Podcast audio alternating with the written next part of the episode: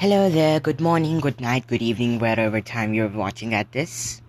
I'll, um, I think I'll not reveal my name, just call me whatever you want.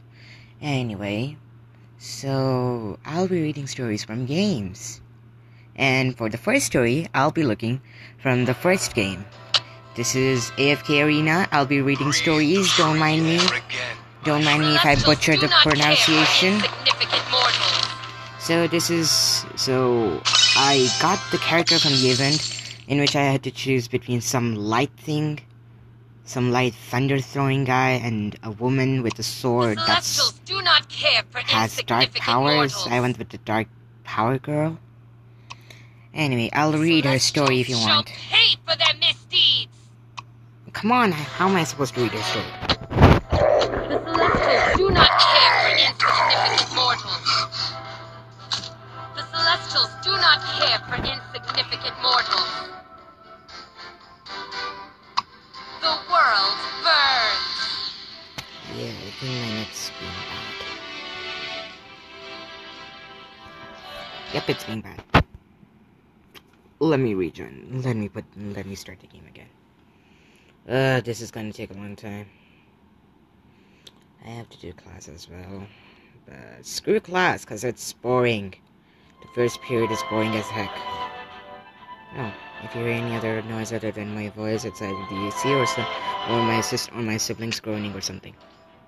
At least in their sleep. So anyhow, I'll be reading.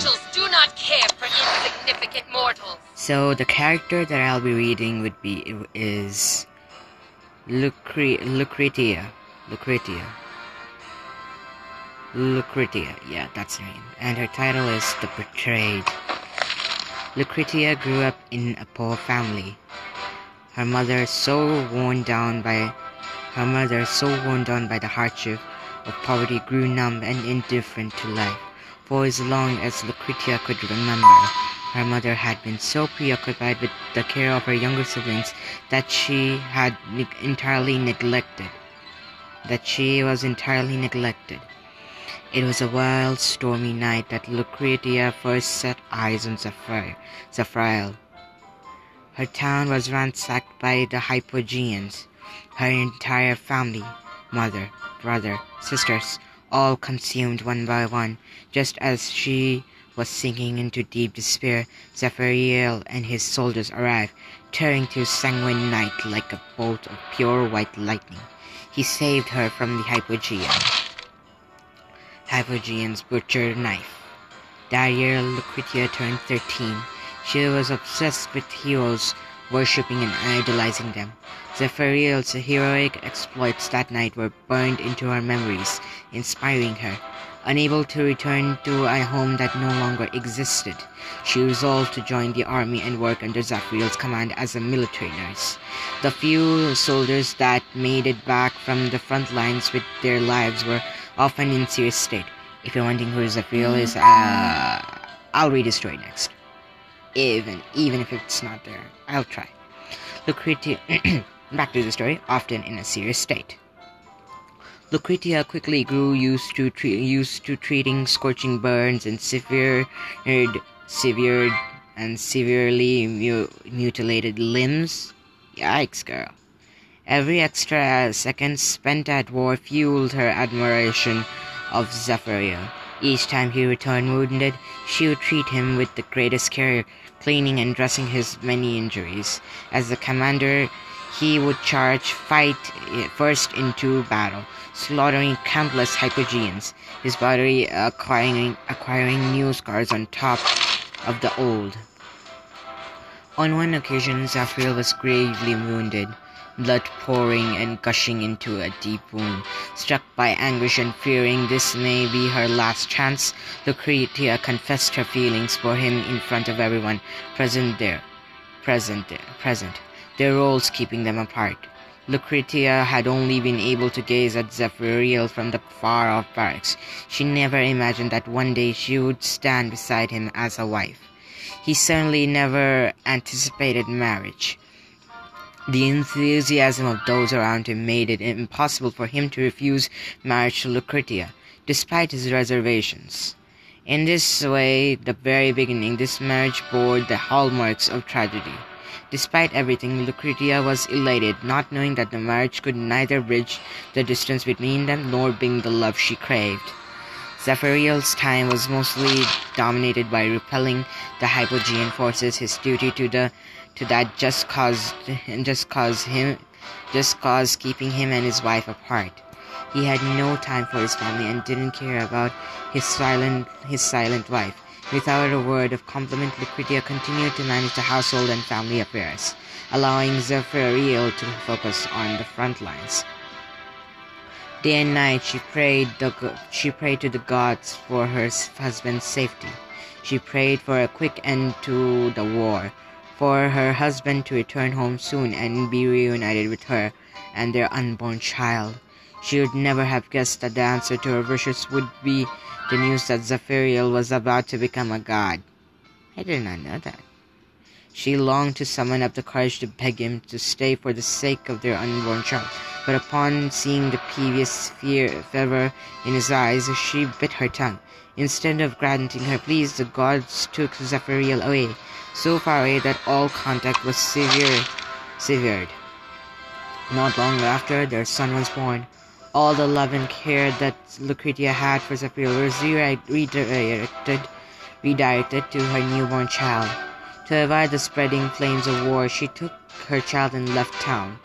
The mother and son found a village and settled there. Despite appearing peaceful and safe on the surface, the village was secretly feeding a hypogean, the flesh and blood of children. Lucretia could never have uh, ever expected expected her child to be taken from her to be to fed to a hypogean less still that her child was the final sacrifice needed to allow the hypogean back into the world. Sinking into an infinite despair, Lucretia saw Zephyriel's silhouette once again, just like the stormy night all those years ago. This time, however, he was here to bring an end to the revival of this hypogean. Seeing the bolt of white lining in his hand, Lucretia immediately understood that her what her husband wanted to do. Piteously, she pleaded him to think of his child. The time of Hypogean's revival drew even closer. Zephyriel, bolt readied in his hand, turned in, turned to the Hypogean and struck it. Struck. In an instant, in an instant, a calamity. In an, in an instant. Yeah, man, I suck at pronunciation. Sorry, if I if this bothers. Anyway, back to the reading. In an instant, a calamitous and calamitous bolt of lightning interrupted the revival ceremony, but also reduced the child to ash. Everything happened so quickly, Lucretia so swore she saw her son's lips mouth. Daddy, just a split second before his tiny body disintegrated with a feeble cry. There was time that Lucretia pinned all her hopes on Zephyriel, yet he abandoned her. She then made her son the center of her world, yet the world took him took him too for some so-called just cause. Again and again they took everything from her, everything that sustained her. In the shadow of all this destruction, a mere step away from the revival of the Hypogean, a tiny wisp of the Hypogean's essence essence lingered in their wounds, seizing upon the hate seething within Lucretia's heart. It had an idea, sly, slyly whispering into her hair, into the mourning mother's head. The Hypogean hissed, Poor Lucretia, as far as the high and mighty gods above are concerned, you and your child are worthless than microscopic dust. The gods called it the twin terrors Hesperia's most beguiling and bewitching Hypogean. Why would they stoop to entertain the wishes of a mere insect? And yet, should you commit your soul to us, we shall give that you which you want, the power of a god. Thunder clouds rolled over the horizon as if every as if brewing up a new round of lightning. Lucretia knew the Hypogean was in was in a hurry to find a host. Slowly her voice trickled out, tinged with madness. Bitterly she merged and became one with it. The Hypogean was true to its word. as Lucretia's Lucretia felt her skin grow a new resilient layer.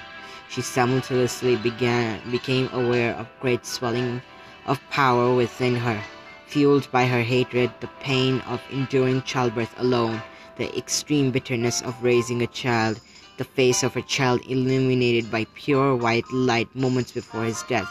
Lucretia recalled it all, all the while the hypogean filling her ears with inconceivable notions, the hatred continuing to swell as she gained more control, feeling her body growing stronger.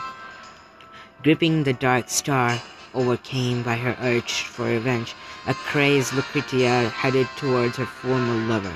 The gods are not blind, they're merely indifferent. Will they turn a blind eye this time? Let's hear. can never be extinguished. Oh, her hatred can never be extinguished. That's it, folks, for her story. Yay! Why am I, why am I even acting excited? Oh, wow. Yeah, this is more exciting than Social Plus. Okay, bye!